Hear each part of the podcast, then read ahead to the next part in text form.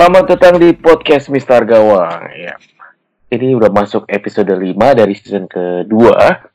Uh, sebelum kita memulai podcast ini uh, dari Mister Gawang, uh, terutama dari uh, keluarga besar komunitas uh, FL Indonesia mengucapkan turut berbela sungkawa innalillahi wa atas uh, kepergiannya Bapak uh, PJ Habibie.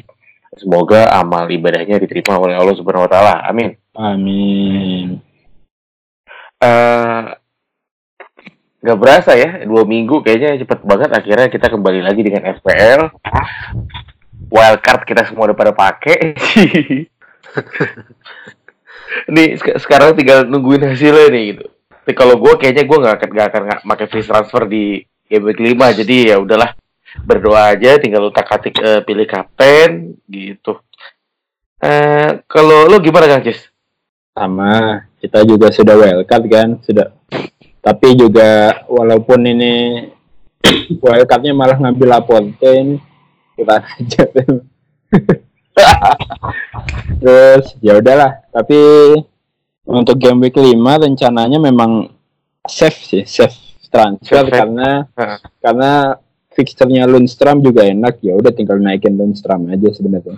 Oke, nah nih yang menarik dari Mbah, lu terakhir uh, draft lu kayaknya gue pernah lihat Jordan Ayu ya Mbak? Uh, tapi nggak nggak jadi ambil kan akhirnya tapi. Wah, oh, sayang banget. Lu gimana strategi lu untuk game game ini Mbak? Iya sama sih Om. Uh, kebetulan baru wildcard, terus sekarang pemainnya juga nggak ada yang cedera ya, nggak ada isu-isu apa ya masih di rencana awal sih si transfer mungkin pekan depan sih baru transfer lagi asik oke oke oke oke uh, ya Mister Gawang masih formasi lengkap cuman minus Bang Erik masih ada gua Bayu ada Imawan dari FPL FPL Cisewu dan Paulus dari Mbah FPL dan di episode 5 ini kita kedatangan bintang tamu ya. Ini pertama kalinya nih uh, Mister Gawang dari berpuluh-puluh episode akhirnya kedatangan uh, makhluk hawa sih ya makhluk hawa. uh, monggo memperkenalkan Mbak Mbaknya, monggo silakan sih. Oke, terima kasih. Selamat malam semuanya. Jadi saya Siska uh, yang kebetulan kemarin ya manajer dari Lamongan yang timnya lolos ke Liga Nasional, cie. Yeah. Mohon maaf lagi sakit. Uh, ya, saya jadi stuck ini. Oh ini mbak, uh, sampean kan ikut uh, FPL Kartini nih. Nah, ini dari pendengar Mister Gawang kayaknya mungkin ada yang belum tahu soal FPL Kartini itu seperti apa.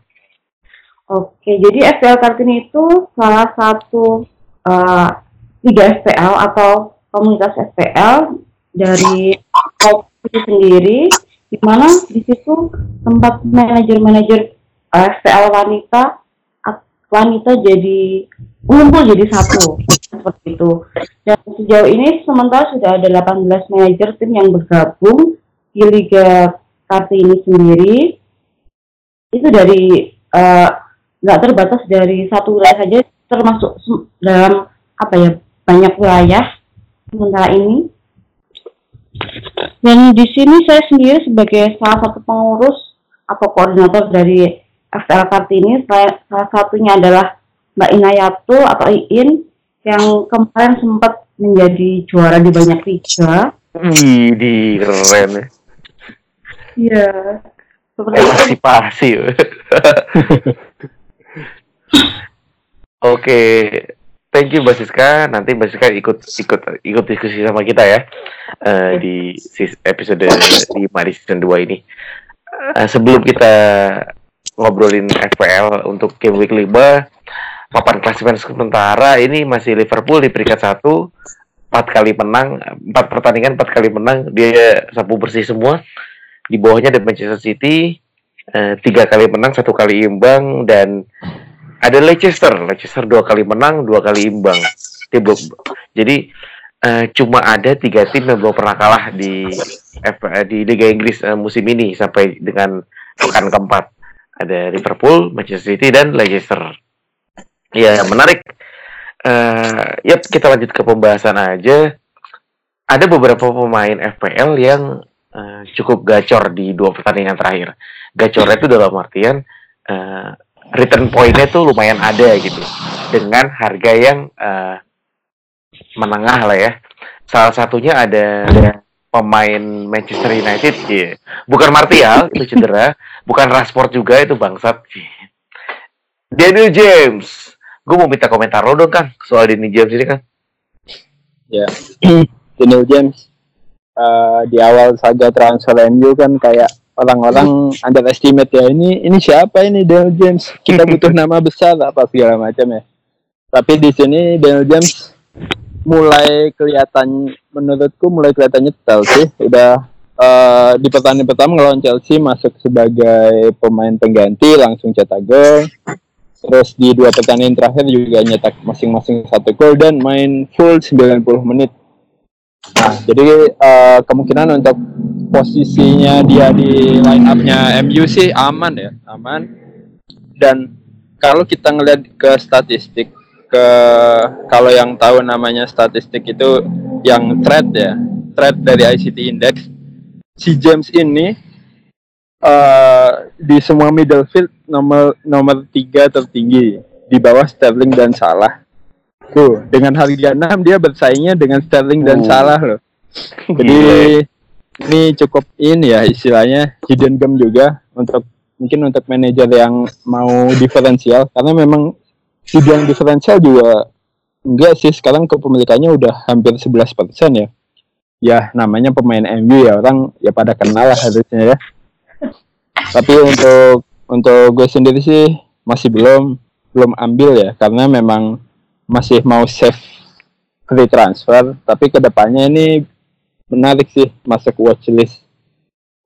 Eh, mungkin ada yang udah mau ngambil James dari teman-teman di sini? Gue sih belum ya. Siska mungkin, Mbak Siska mungkin? Uh, statistiknya menarik dan harganya juga murah, tapi sepertinya sementara masih belum belum ada rencana ambil James juga di game ini. Gimana ya? Dibanding dibanding ngambil Mount sih mending James sih kalau aku. Dengan yang oh gitu. Iya. Kalau kalau ngelihat apa ya kalau ngeliat dari statistik ya tapi kalau di lapangan ya nggak tau lah ya MU sama Chelsea sama-sama lah ya. Sama-sama sakitan lah. Satu kotak geser sedikit ke penyerang. Ini ada ada satu penyerang yang eh, sebenarnya udah uh, udah cukup banyak diprediksi orang bakal bakal meledak sih. Cuman karena di awal musim menit bermainnya agak-agak diganggu terus sekarang udah mulai dapat kepercayaan penuh. Temi Abraham. Nama, nama asli kayak bukan Temi Abraham nih tingkat gue bah menurut lu gimana bah? prospek Temi Abraham di di game week 5 ini? Game week 5 ya? Game week 5 yep. sih sebenarnya KMI cukup berpeluang ya, cuman karena potong international break, jadi kok saya rasa agak sedikit terganggu momentumnya sih. Kalau kita lihat kan dari game week pertama dia blank, dua blank, dua bahkan dia pemain cadangan ya, masuk babak kedua, baru game week ketiga dia brace, empat juga demikian. Sebenarnya pemain ini menarik ya kalau kita lihat Lampard begitu suka sama pemain ini terbukti Jiru yang senior bisa dicadangkan. Iya. Michi Batshuayi juga, juga susah ya. Terbuktikan. Iya. ya kan? Dan harganya juga masuk lah 7,2 ini menarik sih. Cuman ya itu tadi Chelsea kan tetap punya Giroud ataupun Michi. Otomatis ketika nanti Temi misalnya 2 sampai 3 game ke depan blank, ya nggak menutup kemungkinan kalau misalnya Giroud tiba-tiba main atau Michi gitu sih uh, buat lu kalau misalnya ini mumpung mumpung buat orang-orang yang transfer masih rekomendasi nggak sih mbak Temi Abraham? Saya mungkin belum sih kalau saya. Kalau Chelsea kalau kita lihat ini melihatnya sebagai perwakilan Chelsea ya mungkin kalau uh, mau pemain Chelsea mungkin belum sih kalau saya untuk Temi ya. Karena di harga segitu juga cukup saingannya ya lumayan lah. Ada Jimenez juga yang masih harusnya punya potensi. Terus ada Sebastian Haller juga. Itu sih. Kalau saya apalagi kebanyakan manajer juga sudah ambil Mason Mount ya. Iya. kalau misalnya kita ngedouble Mason Mount dengan Temi dengan kondisi Chelsea saat ini kalau menurut saya agak terlalu berisiko dan game week 5 lawannya Wolves. Wolves ya main di kandang Wolves. Tangguh sih Wolves harusnya. Musim lalu juga Wolves lawan Big Six sangat-sangat menyulitkan. Dan komposisi pemainnya juga hampir-hampir sama dengan musim lalu. Kayaknya agak susah buat Chelsea di game 5 sih Emerson cedera juga kan kemarin. Iya. Iya. Alonso harga berapa Alonso? Alonso 6,2 ya kayaknya Waduh, gila. Masih mahal. Mahal banget men untuk ukuran back Chelsea. Waduh, pertahanannya parah men. Kalau misalnya kemarin lu lihat eh, lawan Sheffield United itu menit menit akhir kayak 89 apa 90 gitu.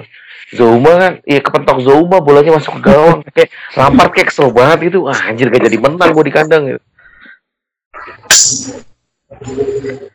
Ah, jadi jadi jadi begitu ya kurang lebih untuk eh, Temi Abraham. Eh, kita geser dikit ke sebenarnya nggak geser ya masih Halo, halo, halo. nyerang halo wih gila. Akhirnya datang juga. Asik.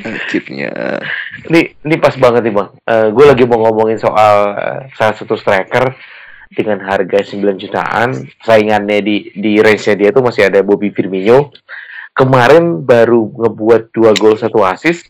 Sekarang eh, dia juga jadi salah satu striker yang mulai diperhitungkan kembali gitu. Karena eh, ya kalau dulu dulu kita ingetnya dia eh, tahan banting tahan banting dalam artian dia nggak peduli tuh jadwalnya mau lawan MU lah mau lawan City lah mau lawan apa lah dia selalu bisa ada kesempatan buat mencetak gol.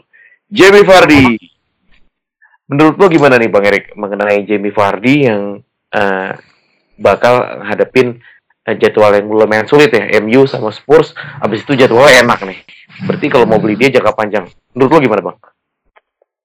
Hmm, Fardi, Eh, menarik sih Fardi. Eh, ini kemarin apa ya eh, pilihan kapten gue di podcast sebelumnya nih.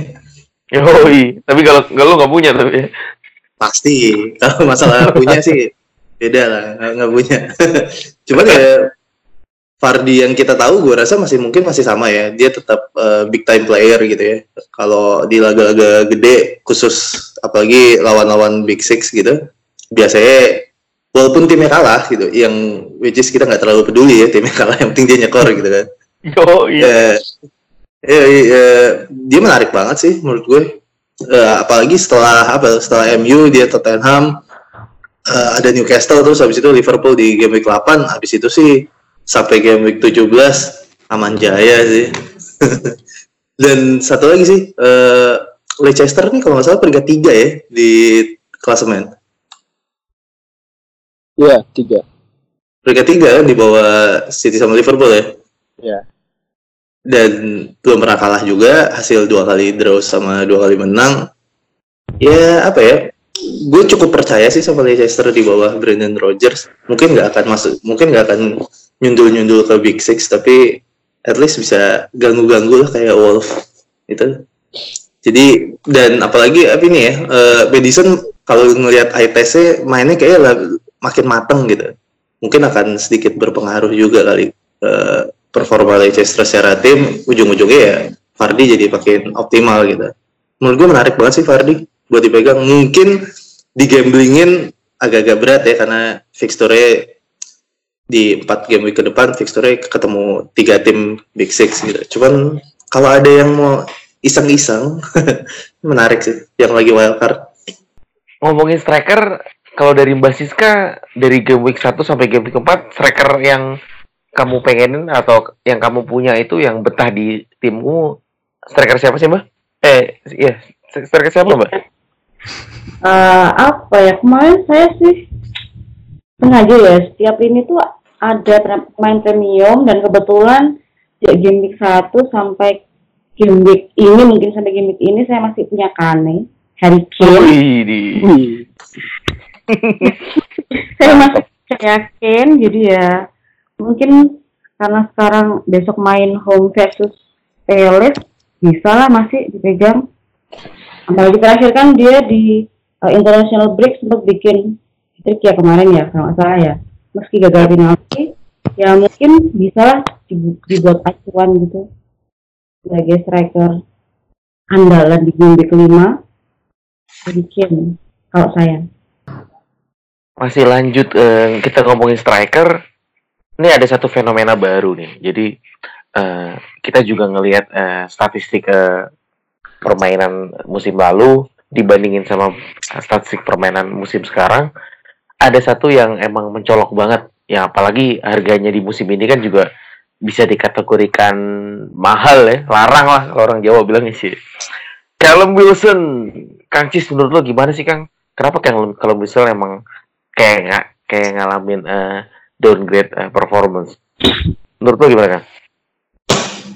Bukan downgrade juga sih jadi si Kak Callum Wilson ini kan kemarin start di harga 8 dan di game week 1 banyak tuh yang ngambil. Karena jadwalnya ngelawan Sheffield home. Dan game week kedua ngelawan Aston Villa.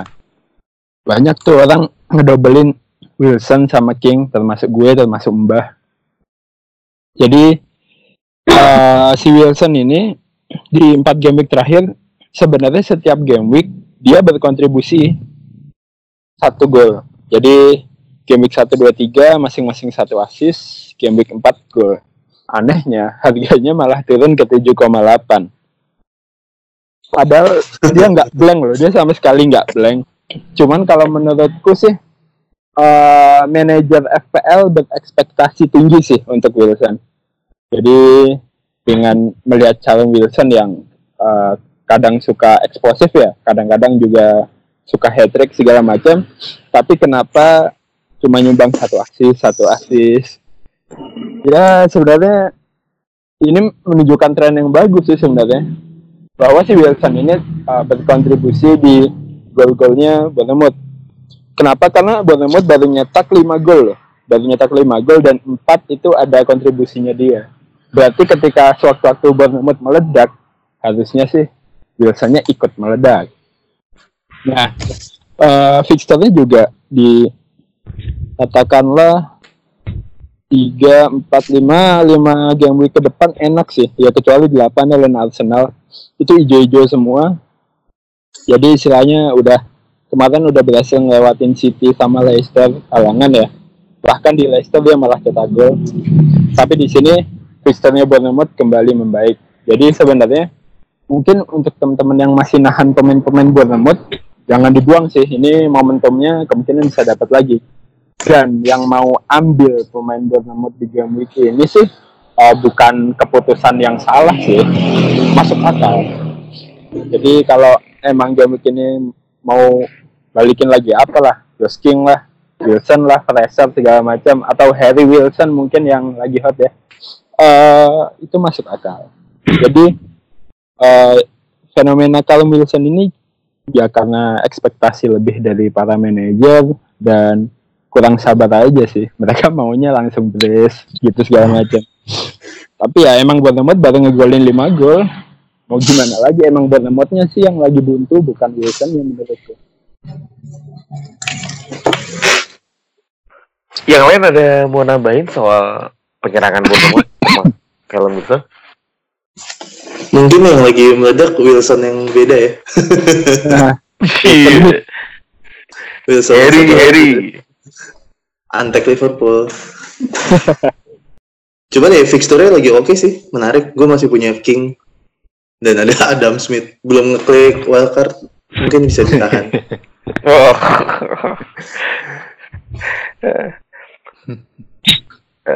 masih ngomongin penyerang, ya. Ini kita udah udah beberapa pertanyaan ngomongin penyerang ya, karena memang seru aja gitu penyerang. Kalau kalau bertahan kadang-kadang ya lemas karena clean sheet hilang kecuali lu punya back sayap yang bener-bener attacking attacking fullback ya itu itu seneng kalau ngeliatnya. Eh sekarang kayak dilema penyerang premium. Nggak kayak beberapa musim lalu kita bisa punya Ken sama Aguero dalam waktu bersamaan ataupun Auba atau Ken atau Ken sama apa Auba atau Aguero segala macam lah sekarang kayaknya uh, satu aja tuh udah udah bagus gitu ya karena striker-striker mediocre banyak yang gacor. Uh, Bang Erik komentar lo mengenai uh, dilema buat uh, beberapa manajer yang mungkin nggak punya striker premium. Ada Auba, ada Ken, ada Aguero. Uh, lo punya saran gak sih bang mengenai kendala ini? Kalau gue punya saran udah juara nih gue nih. gak apa-apa, gak menurut lo, menurut lo. uh, apa ya? Uh, gini, gue selalu kalau di di antara tiga ini, gue kalau gue bikin peringkat gitu ya, kalau gue bisa bikin peringkat, ketertarikan gue sama mereka, mungkin Aguero ada di posisi pertama, abis itu Ken, abis itu Auba. Uh, kenapa Auba? Itu juga sih sebenarnya yang masih selalu dilema gitu menurut gue di Auba itu kayak wildcard yang jarang dilirik orang lah. Waktu orang karena harganya juga udah mirip-mirip ya. Waktu orang udah harus milih, mungkin akan condong ke Aguero dan Kane karena mereka punya sejarah dan kawan-kawannya gitu ya. Dan mungkin juga karena Auba main di Arsenal gitu ya. yang kayaknya apa yang bisa diharapin gitu. Terus padahal Auba itu golnya sama, golnya udah sama-sama Kane ya, udah tiga gol gitu kalau soal Aguero kayak nggak perlu ditanya lagi sih ya. 6 gol cuy dari dia 6 gol dia total semua dia bikin 12 shot. Dari 12 shot itu yang on target 6 6 namanya gol. Kan ngehe itu orang pemainnya efisien banget. Satu kali on target ya masuk. Satu kali on target masuk. Gila sih ini orang. Tapi jadi kalau parah men dia men. Kenapa? Tendangannya parah-parah loh Yoi, sakit. Menurut gue sakit lah dia. Ya kayak sering gue bilang lah, dia ada di atas sana barengan sama Thierry Henry, Alan Shearer ya udah di sana lah. Itu buat jangka panjang Aguero menarik banget, apalagi ya kalau City gitu kan bisa dibilang fixture proof lah ya. Mau lawan tim siapa aja berpotensi banget pemain-pemain untuk nyekor. Kalau Kane, uh, Kane kemarin habis on fire kan tadi udah dibilang juga ya uh, habis hat trick tapi lawannya apa? Lah Kosovo atau apa sih? Bulgaria ya? Bulgaria. Kosovo. Bulgaria. Ke Bulgaria Kosovo ya agak-agak nggak jelas lah timnya cuman ya kalau Kane sebenarnya faktor ya, yang harus ditungguin adalah faktor-faktor pendukungnya ya uh, semakin solidnya Erikson Ali dan Son mungkin atau si Morat atau siapa lagi? Uh, Lamela gitu ya itu sih menurut gue kalau ya, pemain-pemain di belakangnya makin solid ya potensinya makin gede sih menurut gue cuman karena gue udah punya Kane dan belum punya pikirannya mau ngapain menarik banget sih ditahan kayak Kane. Kalau gitu coba deh satu eh, dibalik deh. Kalau Om Bayu Om Bayu gimana? Lo kalau disuruh milih satu striker di antara tiga itu lo milih siapa nih? Di luar fixture deh Ah. Kalau lu suruh nih gini, konsepnya kalau lu disuruh nahan sampai bulan Desember gitu ya. Satu yeah. lu milih salah satu di antara tiga itu lu milih siapa nih? Gue jelas uh, kalau dari segi tim ya, tim yang konsisten dan lain-lain, uh, bener kata lo sih, Aguero masih nomor satu gitu. Dan kebetulan juga uh, di squad gue sekarang uh, ada Aguero juga gitu dan makanya uh, potensialnya tuh gede, apalagi kalau misalnya kita uh, ngelihat uh, masing-masing dari tiga pemain ini main gitu dalam satu pertandingan. Contoh pertandingan kemarin deh? Itu dengan dengan yakin harusnya kita bisa milih uh, Aguero sih. Itu itu dari gua. Kalau mbak gimana mbak? Uh, kalau saya sih kalau misalnya ditahan sampai Desember misalnya ya saya pilih Kane sih. Saya pilih Kane. Karena aman dari rotasi juga. Terus ya dia ujung tombaknya Spurs satu-satunya kalau misalnya City kan masih masih kita bisa punya uh, Sterling atau De Bruyne ya. Kalau di Spurs kayaknya ujung tombaknya tetap Kane sih. Kalau saya tetap Kane ketimbang Aguero kalau ditahan sampai Desember. Cuman kalau main pendek-pendek ya mungkin lebih prefer Aguero. Pendek-pendek. Ayo selanjutnya, selanjutnya. sebelah kanannya, sebelah kanannya. Basisnya, ya? Basiska dulu deh Basiska ya. Oke. Okay. Basiska gimana kalau misalnya suruh milih di antara tiga pemain itu? Nah, tetap di Harry Kane, saya setuju tadi uh, seperti teman Mbah dia lebih aman dari rotasi ya yang paling penting apalagi terakhir saya baca kalau nggak salah itu uh, Gabriel itu sudah sembuh dari cedera dan sudah full time training itu bisa jadi ancaman serius buat pemilik Aguero ya dan ditambah lagi uh, minggu depan kita sudah mulai ada UCL jadi itu perlu jadi pertimbangan juga untuk pemilik pemain City ya yang dalam rotasi. Ini itu ceritanya. Jadi untuk uh, jangka panjang saya tetap pilih Harry Kane. UCL tuh bukannya ada malam ini ya? Minggu depan bukan? Minggu depan minggu depan. Oh, minggu depan ya minggu depan lah. Masa pas internasional break Oh iya lupa. sorry sorry sorry. Dikira Ligina mungkin ya. Ligina. Udah main tadi. Aduh Persija udah, kalah lagi. Persija kalah. Aduh 11 miliar pemain sayang banget. Oke, OOT. Kang Kis gimana Kang? Menurut lu tiga pemain itu? Uh, di sini gue bukan menyengajakan berbeda ya, tapi kalau emang satu aja gue pilihnya Aubameyang. Kenapa? Ya gimana ya? Aubameyang ini uh, dia udah tiga gol satu asis ya. Dan menurut gue sih semakin PP nyetel dengan tim serangan Arsenal makin bahaya sih. Jadi ya kayak tinggal menunggu waktu aja. Sampai Desember ini kemungkinan Aubameyang PP ini ya menunjukkan kelasnya lah. Kalau kalau ngomongin data sih Aubameyang ini dibandingkan dengan yang lain, yang lain ini Aguero sama Ken ya. Ini uh, peluang asisnya lebih tinggi. Ini kalau ngomongin asisnya ya.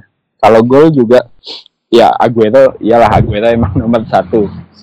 Ya, tapi istilahnya kalau untuk akumulasi poin, mungkin walaupun golnya nggak akan sebanyak Aguero, tapi mungkin asisnya adalah beberapa sehingga kalau di kalau ngomongin total poin FPL sampai Desember sih Auba dan dan masih punya apa ya masih punya ke, kembalian satu juta ya bisa dialokasikan ke mana-mana itu.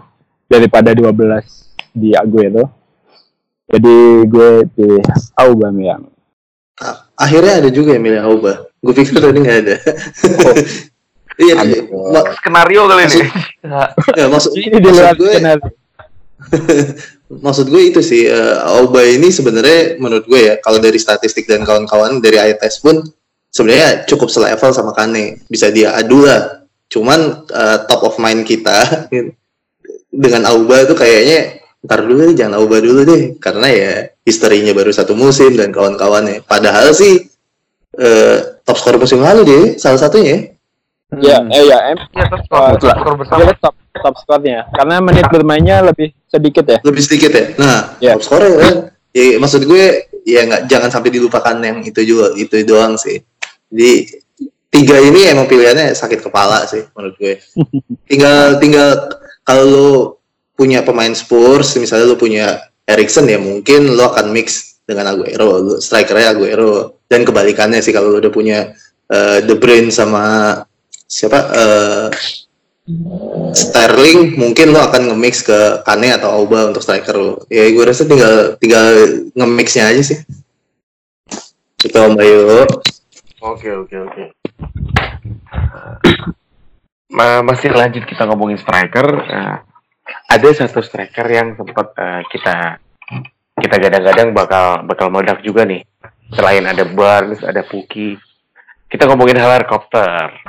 Bah FPL, Bah FPL. Bah gimana Bang menurut Mbah soal Sebastian Haller ini? Sebastian Haller ini menarik ya karena uh, di, uh, di West Ham sendiri dia didukung oleh lini tengah yang cukup oke okay di levelnya ya kayak Yarmolenko, Felipe Anderson ataupun Lanzini ya. Dan terbukti uh, di pekan lalu juga dia ngegolin ke gawang Norwich, sebelumnya juga brace ke gawang Watford dan sekarang Hernandez sudah nggak ada otomatis saingannya otomatis nggak ada sih harusnya kalau di West Ham lini tengah eh, lini depannya ya. cuman permasalahannya balik lagi ini setelah jeda internasional ya di mana momentum uh, momentumnya itu kalau menurut saya pribadi sedikit banyak pasti hilang lah.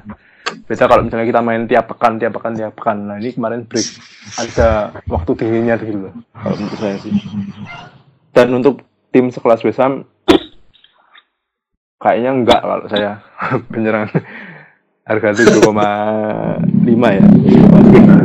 Di samping karena dia sama. Kemudian jadwalnya cukup tricky. Lawan Aston Villa pekan ini ya belum tentu dia bisa ngegolin banyak juga gitu kan. Sebenarnya kalau kita lihat warna FDR kan hijau memang ya. Cuman kalau ya hijau sebatas warna hijau sih. Tapi kalau kita dalami ya sebenarnya pertandingan ini cukup seimbang kalau menurut saya Eh, Hernandez ke mana emang, Mbak? Kayaknya ke Sevilla ya. Sevilla, Sevilla. Sevilla ya. Oh, cabut ya? Sevilla. Oh, gue Liga Spanyol, saya gue iya ya, dicabut. Tapi eh, ini ngomongin West Ham, kalian setuju gak sih kalau penyerangan West Ham di belakangnya si Haller ini eh, lumayan menarik gitu. Apalagi kemarin Yarmolenko udah mulai golin kan, dia baru sembuh tuh. Terakhir dia golin itu kalau nggak salah September 2018 ya. Buset, udah lama banget. Terus ya, menarik sih sebenarnya lini tengahnya iya. West Ham ya malah uh, di harga-harga menengah-menengah gitu kan ada Lanzini juga 6,5 Yarmolenko ya? 5,9 bahkan backnya pun menarik gitu sebenarnya Mas Waku Mas Waku sering overlap crossing crossingan gitu kan ini menarik ya. ya cuman balik lagi ini West Ham gitu. Kita nggak bisa terlalu nggak bisa terlalu berharap kayak gimana gitu kan. Udah ya WCM udah. Kebanyakan percinta uh, kayaknya cukup kita ngomongin striker. Uh, pindah ke belakang deh. Tadi tengah juga udah. Ini ada ada satu uh, uh, apa keadaan yang memang uh, harus dipikirkan oleh para manajer pertama di terutama di klub besar seperti Manchester City ini absennya Laporte ini bisa jadi uh, plus minus nih buat buat Manchester City. Menurut lo mbah? Uh, uh, komentar lo mengenai pertahanan Manchester City sekarang uh, gimana uh, chase-nya Otamendi atau uh, Benjamin Mendy juga ya Benjamin Mendy juga udah balik kan? Udah udah latihan. Nah gimana mbak menurut lo mbak kalau menurut saya absennya Laporte ini cukup pengaruh ya buat uh, pertahanan City karena dia juga nggak tergantikan sejak musim lalu dan mungkin ketika dia absen logika normalnya kita beranggapan bahwa Otamendi yang akan main dan kalau saya pribadi setuju, saya setuju uh, Otamendi bakal menggantikan Laporte ya. Tapi kita tahu sendiri Pep kadang kan membuat ide-ide yang cukup nyeleneh ya. Saya nggak akan kaget ketika nanti dia pasang Walker jadi back tengah. Ataupun Fernandinho pernah Fernandinho sendiri pernah kan jadi back tengah sebenarnya. Itu sih kalau saya. Saya setuju Otamendi bakal menggantikan lapor. Cuman ya itu tadi resiko tetap ada sih. Walker bisa jadi back tengah Fernandinho juga pernah jadi back tengah. Uh, ya itu sih kalau saya. Menarik ya soalnya uh, bener kata Mbah apa Walker bisa ke tengah. Joe Cancelo tuh udah mulai mulai dapat uh, menit bermain uh, nih iya apalagi pekan depan Liga Champions udah mulai kan otomatis iya. Otamendi udah tua masanya udah lewat lah Otamendi. Dia sebenarnya dipersiapkan untuk pelapis kan sebenarnya. Yang berhubung lapor cedera ya ya harus harus harus main. Ada yang mau nambahin soal pertahanan City? Bang Erik mungkin atau Basiska hmm, itu ya. Itu sih masalah utamanya kayaknya rotasi sih gak, gak mengkhawatirkan gitu memilih pemain apalagi sekarang udah nambah ada Cancelo gitu kan. Yeah. nah, pengalaman musim lalu sih yang kalau jadwalnya udah mulai padat gini pilihan defense yang paling aman ya cuma Ederson. Udah itu nggak bakal terganti. Jadi kalau saya masih masih ragu juga setelah lapor cedera karena kemarin saya juga sempat uh, sempat ambil lapor lapor tuh ya beberapa menit di ya. Karena cedera ya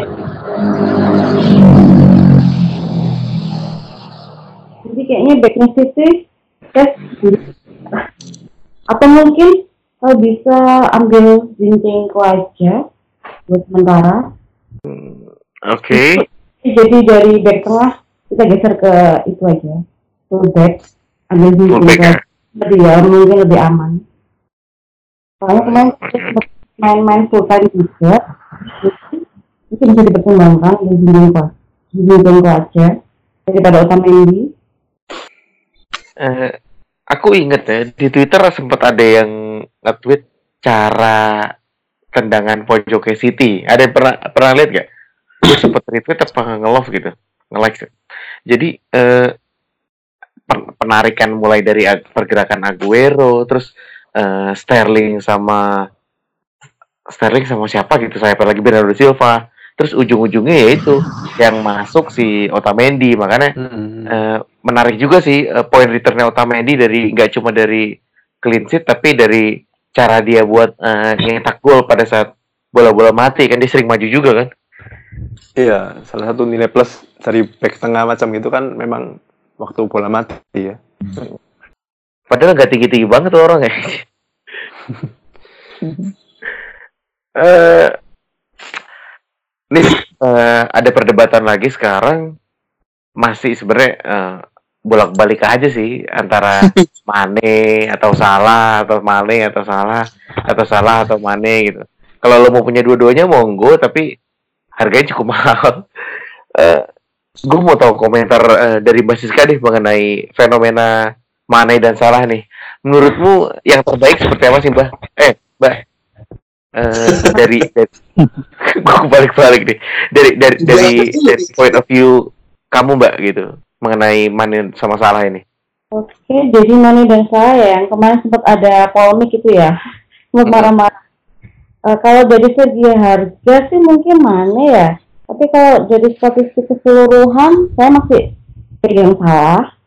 Dia masih unggul banyak banyak apa ya? Jadi, statistiknya masih jauh di atas Mane dari penalti area touches atau goal attempt seperti itu. Selisihnya hampir separuh. Jadi kalau untuk jangka panjang ya, jadi saya saya masih tetap ambil salah sih. Saya juga pilihan pertama di penalti taker dan golnya juga masih lebih bagus salah sih daripada mana jadi untuk salah terus mana ya? Jelas saya ambil salah. Kalau kalau lo kan gimana kang? Lu salah apa? Mana sih punyanya? Punyanya salah. Punyanya pengennya mana? Pengennya mana? Sebenarnya gue capek sama pertanyaan ini anjir salah. Iya betul. Sepakat. Gimana Jangan ya? ditanyain lagi lah. Uh, ya udah. Istilahnya nggak uh, usah diganti-ganti. Jadi kalau punya salah ya udah istiqomah sama salah aja. Kalau punya istiqomah awakal. Ya. Jadi FPL syariah ini. kalau lo ngambil salah mana ngegolin ntar lo tertarik ambil mana habis itu salah ngegolin ambil salah lagi udah gitu aja terus lo malah ketinggalan mulu malah kehilangan momentum lu kan jadi ya udah ambil satu aja. Kalau gue pribadi ambil satu salah. Uh, ekstra satu jutaannya itu masih worth sih menurutku untuk seorang masalah ya. Uh, tapi yang menarik ini kalau kita ngomongin dua ini ada orang di tengahnya nih Firmino. Firmino mus musim ini menarik sih musim ini Kenapa pusing lagi nih Kang Cis nih? Rio sakit kepala ini. Sekalian aja. Dua aja udah pusing. Firmino tuh udah dua gol tiga asis dia. Iya, udah udah dua gol tiga asis dan menurut gue sih eh dua asis dua asis sorry eh dua ya oh ya dua asis dua, dua. dan menurut gue sih apa ya di empat empat pertandingan ini memang terlihat uh, ini ya baru sampel yang 4 game week tapi kelihatannya lebih tajam sih udah mulai lebih tajam sih dibandingkan musim kemarin. Jadi apa ya lebih striker lah. Kalau kemarin kan lebih ke false nine yang nusuk salah sama kalau ini filmnya udah mulai berani ikut nusuk juga nih.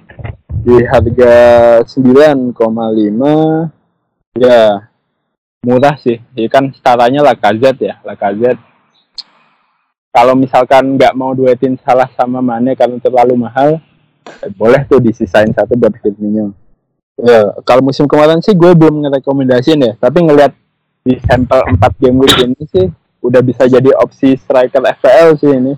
Kemarin kemarin 12 poin ya kemarin. Iya. Tapi sih ini Firmino yang punya masih masih dikit lah 11 11 persen. Ya kalau mau iseng-iseng berhadiah bisa ya soalnya mau seiseng-isengnya juga ini striker top 2-nya Liga Inggris nih, nggak main-main juga sebenarnya. Dengan harga yang jauh lebih murah dibanding Salah dan Mane. Ya, boleh masuk watchlist dulu lah kalau belum yakin. Kalau masih masih ragu-ragu. Jangan dipikirin, bikin pusing itu. Eh, kalau lihat dari statistik eh, tendangannya, tendangan di setiap gamenya, memang Firmino ini eh, lebih tinggi dari Salah sama Mane gitu. Ah, andai kata kayak per gamenya itu dia ngesut paling enggak 4,25 kali ngesut per game. Jadi udah udah udah per pertandingan rata-rata segitu. Dan lumayan tinggi gitu. Mane Mane aja cuma 1,7 kan. Memang Mane sempat ada eh, yang jadi substitution. Jadi enggak dia nggak main full setelah salah pun masih masih di belakangnya Firmino. Jadi bener kata Kang Cis, menarik banget Firmino buat eh, dicoba. Cuman ya itu apa dengan budget 9 jutaan otomatis kamu bakal ngerelain eh, mid kamu di downgrade ataupun striker premium kayak Kane Oba Aguero bisa jadi kamu ngalah dulu nih buat seorang Firmino. Iya, trio sakit kepala memang. Berarti musim apa? Peka- pekan depan gak usah kita bahas lagi ya ini mana yang salah ya, udah tahu lah ya. Awal-awal nggak ada yang dibahas sih sebenarnya. abis mana salah, abis mana salah, Aguero Sterling, terus Iya. Aguero Sterling KDB ya udah gitu-gitu aja sebenarnya. Eh, kita balik ke klub sekotanya Liverpool tadi udah ngomongin Liverpool kita pindah ke Everton Everton ini kemarin cukup impresif dia. Apalagi ada kembalinya seorang Richarlison. Richarlison kemarin cetak dua gol. Gol keduanya sih ajib sih. Dan ya akhirnya eh, menyudahkan perlawanannya Wolves yang sempat eh, menyamakan kedudukan kan. Dua dua sama. Akhirnya kesudahannya tiga dua. Richarlison mulai dilirik lagi nih. Dan transfer ini juga lumayan banyak di pekan ini. Pandangan lu gimana bang Erik mengenai fenomena Richarlison yang udah mulai balik? Ditambah yaitu eh, ada satu lagi pemain yang kesayangannya Coach Justin Alex Iwobi. Gimana bang menurut lu bang? Hai, Bobby. Gue sih berharapnya Richarlison gak usah ngapa-ngapain lah ya. Poinnya semua kasih si, si Sigi aja, karena gue punya Sigi. lu punya ini yang udah 4 game week baru satu assist bangsa lah si Sigi.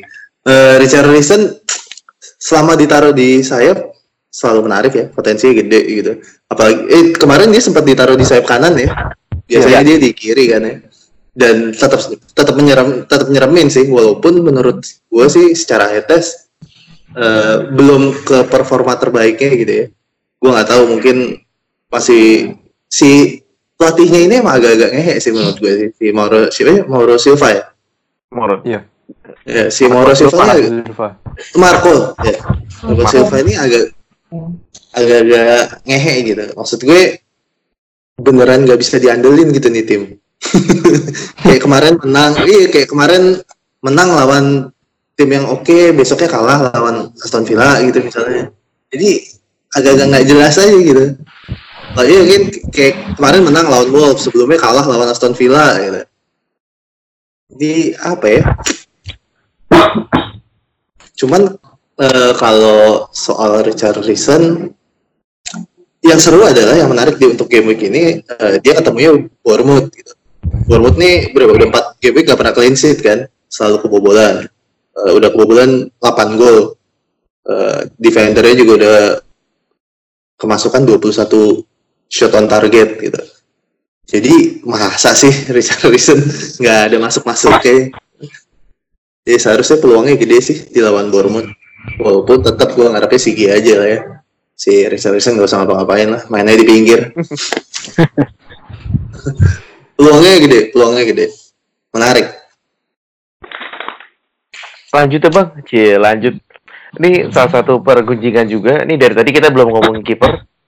Pekan depan ini pekan sekarang sih ini bakal ada pertemuan kiper murah yang sempat happening di awal-awal musim. In beginning of season. Ada Matthew Ryan dan Nick Pope. Gua punya Pope. Eh, ini ada yang punya Ryan nggak? Gue pop juga. Saya juga pakai. pop. Kita semua pecinta pop. Waduh, nih. Gak tau mbak, mbak, mbak pakai apa mbak? Adrian. Oh, mbak nyari kesempatan Waduh. nih. Adrian. Bisaan nih. Nyari colongan nih mbak nih. Yaudah, berarti ngomongin pop aja bang. Menurut lo pop eh, bakal bakal bisa ini gak apa berbuat sesuatu gak di di pertandingan ini? Karena ya lawannya Brighton eh, kemarin juga Brighton gak bisa golin City sama sekali ya. Emang City sih, tapi tetap aja eh, eh, pertahanannya Burnley ini eh, lumayan solid juga walaupun kemarin sempat eh, kesulitan lawan Liverpool. Hmm, apa ya?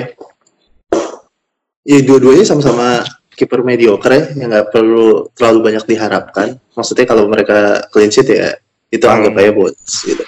Cuman karena gue punya pop ya gue ngarepnya pop. Clean sheet lah udah gitu doang. Ya, Apalagi buat yang punya pop jadwalnya kayaknya banyak hijaunya tuh ya. Sampai game week 14 tuh kayak enak gitu.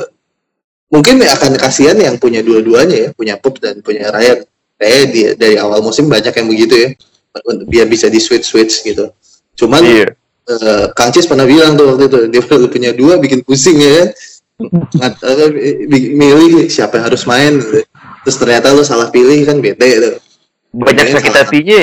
Yoi, mendingan salah satu aja. Ya kalau gue sih milih Pop. Untuk game week ini ya ngarepnya sheet aja lah. Kalau nggak sheet ya udah gitu doang sih.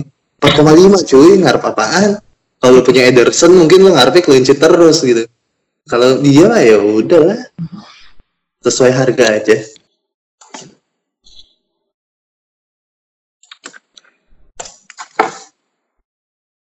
Cih, tidur nih Mbak yuk. Enggak, enggak, enggak. Tidur kan lagi mikir. Enggak, enggak. Enggak, enggak. Eh, Balas WhatsApp nih gue yakin ya. Enggak, enggak, enggak gitu. Di- Oke, di mid range eh, harga 9 jutaan ini mulai menarik karena kenapa? Karena Kevin De Bruyne yang musim lalu sempat hilang, sekarang udah udah sangat-sangat diandalkan sama manajer. eh, point returnnya juga cukup tinggi.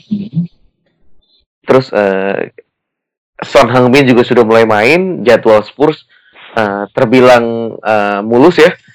Ditambah eh, ada pendatang baru si PP PP Nicholas PP dari Arsenal dan dia juga sa- saat satu-satunya pemain yang berhasil melewati Virgil van Dijk Vir- Virgil van Dijk di 50 pertandingan tanpa dilewatin orang lagi. Eh menurut lu Mbah, nih gue tadi balik ke Son Heung-min, dia udah mulai balik dan daya, daya apa agresivitasnya ini bakal bakal dinanti banget sama manajer lain dan gue gue sempat mempertimbangkan KDB ini buat nanti jangka panjangnya bakal di swap sama Son Heung-min. Menurut lu kalau jangka panjangnya Son anggaplah sampai Desember gimana sih, Bah? Mungkin kalau saya sih Son Desember agak kejauhan ya. Kalau saya sendiri pikirnya dia ini pemain yang apa ya menarik sih harusnya. Apalagi sekarang Spurs kesulitan ya di awal-awal liga ya, sulit menang juga. Dan ini saatnya Spurs untuk tancap gas ini di game week 5 sampai 9 nih kayaknya. Jadwalnya cukup enak-enak ya. Di September berarti? Sampai Oktober ya. Oktober. ya menarik sih kalau ingin punya pemain diferensial ya bosen sama De Bruyne atau Sterling ya Son menarik ya karena ya balik lagi Spurs harus menang nggak bisa main kayak kemarin-kemarin harus tetap lebih fight sih harusnya Spurs Son pilihan yang menarik kalau menurut saya Hmm. Eh, nih, mungkin gue nambahin dikit kali ya soal soal. Wah, iya pasti boleh lah, masa nggak boleh. biar, biar ada suaranya aja, masa gue diem aja. Takut disekat lagi. Iya. Menurut gue pemain-pemain yang kayak Son atau Pogba gitu ya, gue rasa uh, once mereka ketemu form formnya sama fixture ini harus early bandwagon gitu gak sih? Menurut lo? Kayak Hmm. misalnya dia tiba-tiba udah satu gol atau tiba-tiba dua gol, kayak lo harus buru-buru deh, lo punya deh. Mungkin akan cuma tahan tiga, Iya, mungkin akan cuma tahan 3 atau 4 game week tapi habis itu udah hilang. Nanti nunggu lagi. Gue rasa Son, Pogba, eh, siapa lagi ya? Itu tipikal pemain yang gitu sih. Enggak enggak enak lo tahan panjang. Cuman ya sekalinya momennya dapat, formnya dapat, tak hajar aja langsung boom. Gak usah mikir. Kayaknya ya kalau gue sih ngelihatnya gitu sih. Kalau dari Mbak Siska punya pengalaman bagus nggak sama Son nih Mbak? Uh, musim lalu pernah sih beberapa pertandingan dapat picknya Son jadi dan kebetulan ya di tim saya saya ada Salah dan Firmino dan karena sudah ada Firmino saya nggak pakai Kane kan saya ada Son jadi untuk tepat kayaknya. Untuk apa? Untuk yang manajer yang mungkin nggak bisa afford Kane. Kan jadi pelatih terbaik. Kemarin terakhir dia juga sudah nyumbang assist jadi mungkin ini dia dapat mungkin formnya pas versus Palace di kandang. Bisa jadi sih. Berharap seperti itu. Sudah diawali assist di game week 4 kemarin. Anyway, kamu lagi wildcard ya Mbak ya? Uh, enggak sih wildcardnya udah Oh enggak ya? Oh, agak-agak tuh game Tahu aja. Aku nanya kan. Anyway, kamu lagi pakai bukan Mbak lu wildcard lu Mbak gitu, bukan bukan. kebetulan ini ada jatah dua free transfer jadi ya oh, oke oke oke. Eh, gimana tadi wildcard masih ada? Eh, wildcardnya siapa ya? Kamu kamu wildcard masih ada Mbak? Saya pakai Udah Oh, udah dipakai. Oh. Iya. Wah, gak punya temen gue dong. Sialan nih. Podcast kurang ajar nih. Iya, kita minggu depan undang Master Teddy aja. Dia masih punya Oh, wildcard. Oh iya boleh. Biar barengan. Ya, iyalah, iyalah. Bener, bener, bener. Gue juga nggak ada, belum belum kepikiran mau pakai game week ini sih. Kayaknya bakal ditahan di game week 6 atau 7. Cuma ya lihat nanti.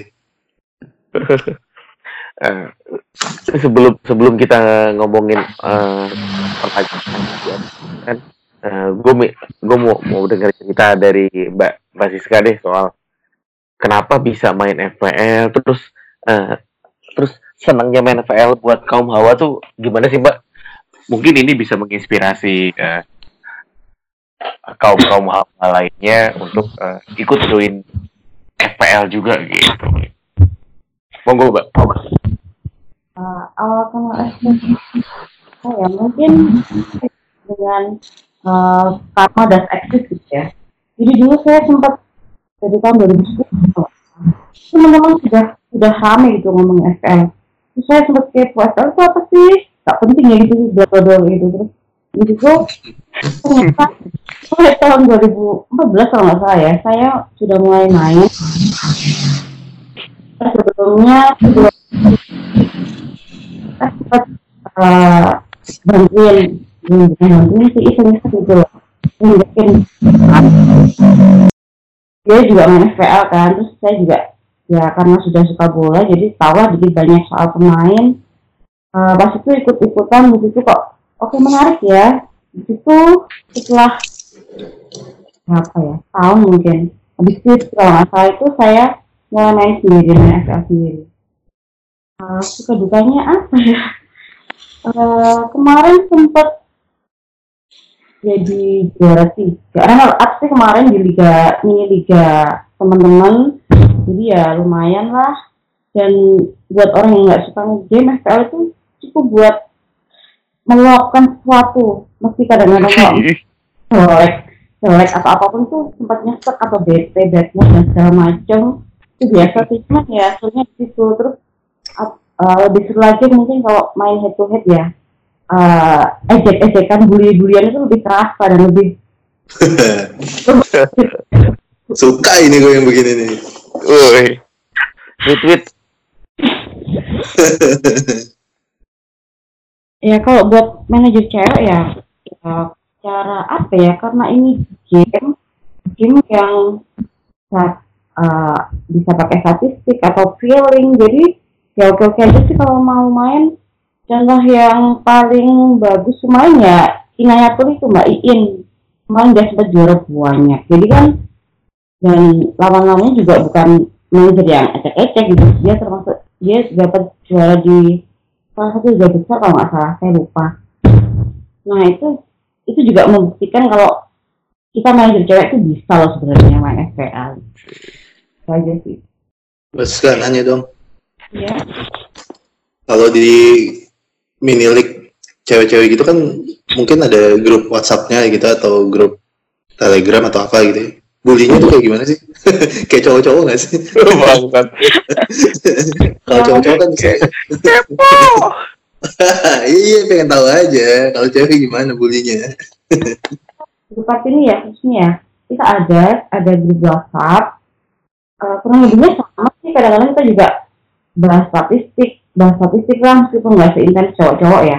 Terus habis itu juga ada kayak adegan gitu buat buat hewor hewor doang sih. Kalau poinnya pas jelek juga ya dibahas gitu loh. Aduh kemarin kenapa sih nggak beli ini ini kenapa sih nggak ngapain ini aja kayak gitu gitu Mungkin eh, secara garis besar sama cuman dikurangin kata-kata kotornya aja kali ya. Kalau cowok nggak bisa beda di situ doang sih. Sama aja kalau pas poinnya jelek juga aduh kenapa sih gini-gini? Aduh poinnya bagus ya senang banget gitu. Apalagi kalau misalnya kita pas bisa uh, mendekati atau bahkan nyalip gitu menikung tim rival lu seneng banget. Sama aja sih.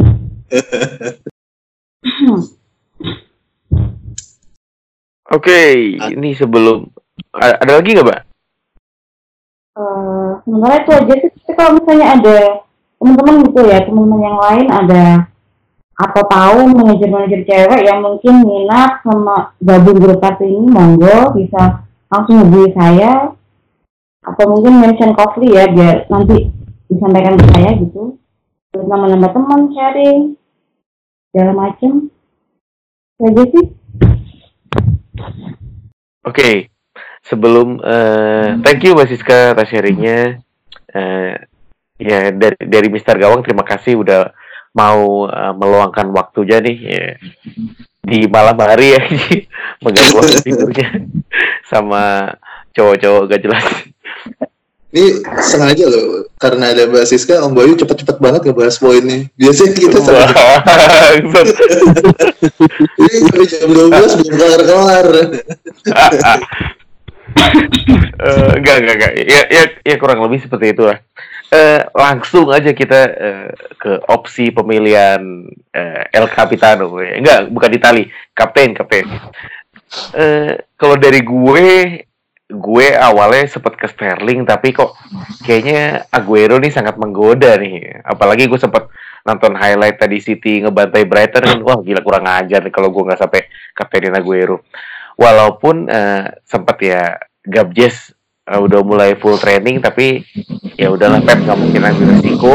Dia butuh poin besar harus menang juga apalagi nih main tandang ya. Inget ya ini main tandang walaupun lawan Norwich tetap aja eh, bisa kepleset juga gitu. Apalagi kan ada Puki ya Kapten Aguero. Eh, Mbah gimana Mbah? Kalau menurut lu Mbah? Re- opsi kapten. Eh, kapten masih ragu-ragu antara mungkin pemain Liverpool atau City ya. Tapi mungkin pertimbangan yang mungkin lebih lain, saya nggak mungkin eh, kapten pemain yang main di awal sih. Kayaknya pemain City. Tapi sebenarnya Liverpool menarik ya, salah Mane kemarin istirahat, jadi otomatis seger gitu. Tadi kan kayak Sterling, De Bruyne gitu. Sterling main terus kemarin waktu eh, sama Inggris, De Bruyne juga. Murni Aguero yang istirahat kemarin ya. Mungkin antara Salah dan Aguero kalau saya. Oke, nanti aja komentarnya. Mbak Siska, Mbak Siska, opsi pemilihan kapten dari dirimu apa, Mbak? Eh, kalau saya jelas salah ya kalau ada salah atau kalau yang punya mana ya pakai mana aja ya meskipun oke, ya seperti yang Mbak bilang itu gengsi itu ya kapten masih awal gitu kan. Aduh bawaannya emosi sampai untuk berakhir. Tapi oh ya namanya eh, mohon maaf cuma Newcastle jadi ya mungkin oke lah kalau punya salah pemain di kaptennya atau mungkin kalau uh, ada unpopular mungkin kalau ada Firmino ya mending Firmino jadi kapten Oh, jangan. ada kapten salah ya jadinya. gue kalau kalau gue juga sempat kepikiran kapten pemain Liverpool. Uh, bukan karena dia main yang pertama sih sebenarnya, tapi lebih karena Newcastle ini ternyata bisa bisa bertahan juga gitu. Melihat uh, pertandingan kemarin dia ketemu Spurs kan, kok, kok alat ya pertahanan ya sih. Terus ditambah kan pelatihnya bukan Rafael Benitez nih, jadi dia nggak mungkin ngasih poin cuma-cuma ke Liverpool gitu. Itu kalau dari gue. Lanjut ke Kang Himawan. Opsimu siapa Kang? Kalau prediksi top 3 apa ya? Top 3 kapten terbanyak sih salah Sterling Aguero ya. Gak jauh dari tiga itu sih. Kalau dilihat dari kepemilikannya. Uh, kalau di tim gue sendiri gue punyanya Sterling sama Salah. Dan ya mungkin 90% akan kapten Salah sih. Udah ya istilahnya sudah siap lahir batin di satu game week itu apakah good mood atau bad mood di awal ya soalnya ya. Jadi kalau memang blank rasanya mau langsung ke game week 6 aja. Tapi kalau kalau emang sukses, wah semangat itu.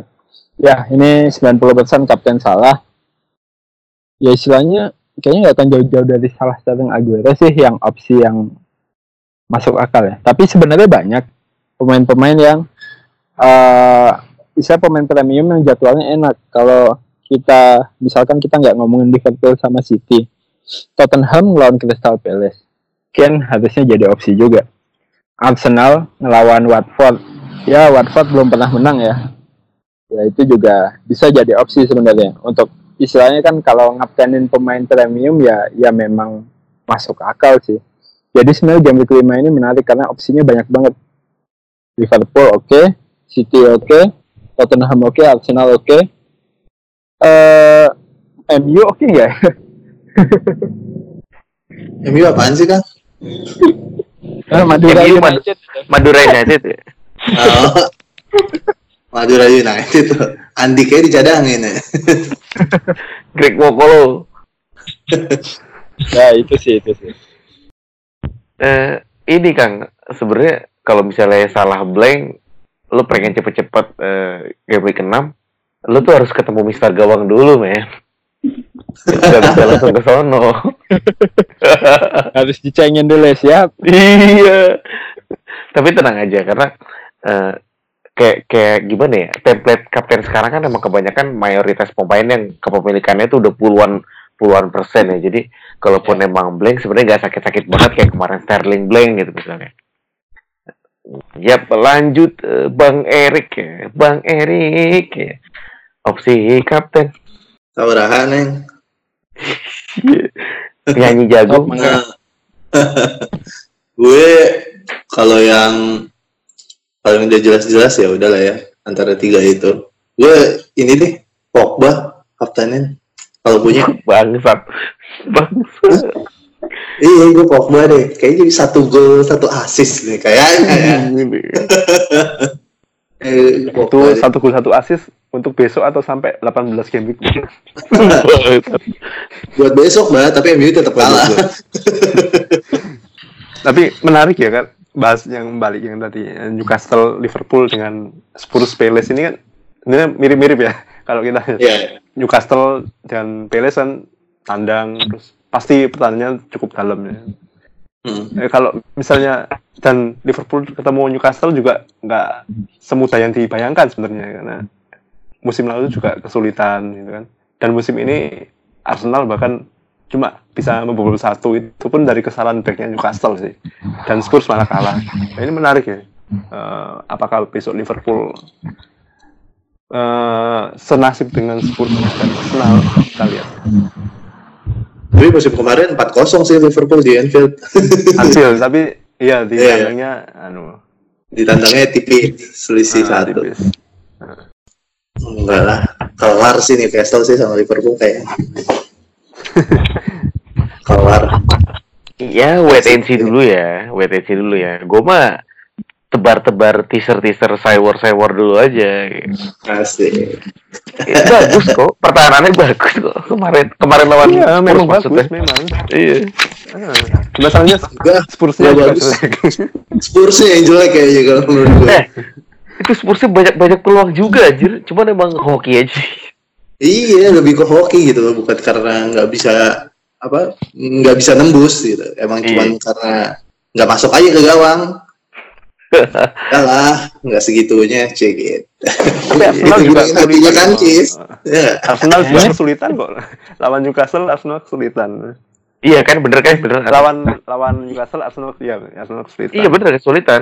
Heeh. Arsenal lawan siapa sih yang nggak kesulitan? MU. Ya, ya mungkin.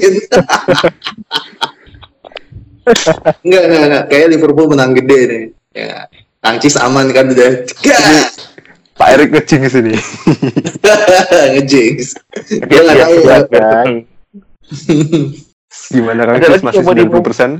Masih Masih. sembilan delapan puluh sembilan. Sebenarnya- sebenarnya. Ujung-ujungnya pilihan kapten gue juga antara Sterling pindahin ke Salah gitu-gitu doang sih. semakin lama semakin terlalu pragmatis nih. Nggak berani yang aneh-aneh. Ada lagi yang mau dibahas? Sebelum kita sudahi. Hmm, aman sih gue. Nah, Kang Cis, apa apa? Si tim itu siapa jatahnya siapa? Hari ini eh ya hari ini game begini gue ya. Lu Iya dapat jatah dua transfer dua kan? tapi, tapi belum belum nggak nggak make. belum ngecek sih mbah kelupaan mbah. Iya.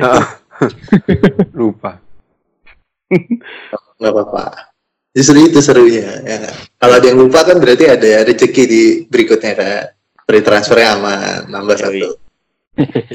itu iya. seru ya. Itu waktu waktu kemarin itu kelupaan karena ngecek apa? Greenwood. main apa Hmm. enggak, main apa enggak.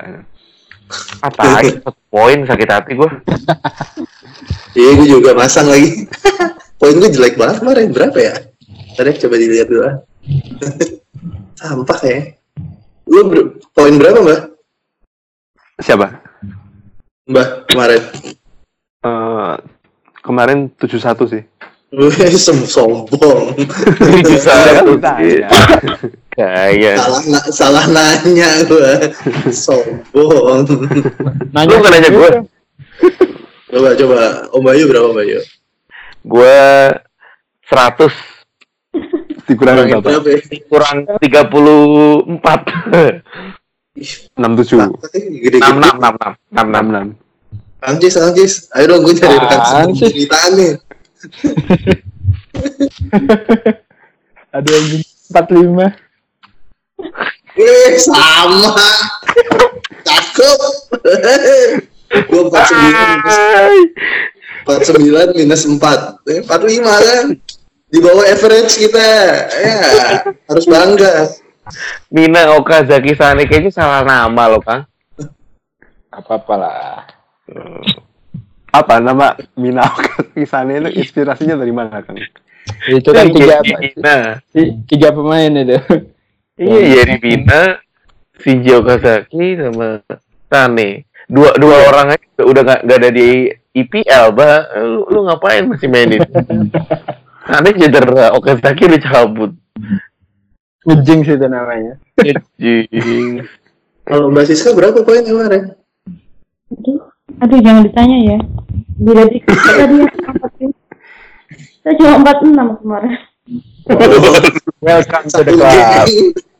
Aduh, satu geng kita, tenang aja. Ah, oke. Di bawah average mulu loh. Berapa game week nih? Hehe. Tapi memang musim ini masih pendek-pendek jaraknya, jadi Ya, masih pendek-pendek ya. Emang emang kalau poinnya gede itu enak mbak ngomongnya, lancar gitu, tenang, ya kan mbak. Ini aku disuruh Om Bayu kok ngomong gini. enggak enggak.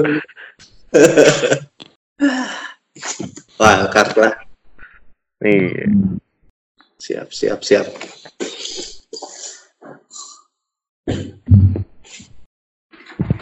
Oh iya, jangan lupa ini terakhir sebelum menutup, jangan lupa eh, pantengin aplikasi tactical football fantasi di situ di dream dreamnya bakal ada rekomendasi dari Mister Gawang.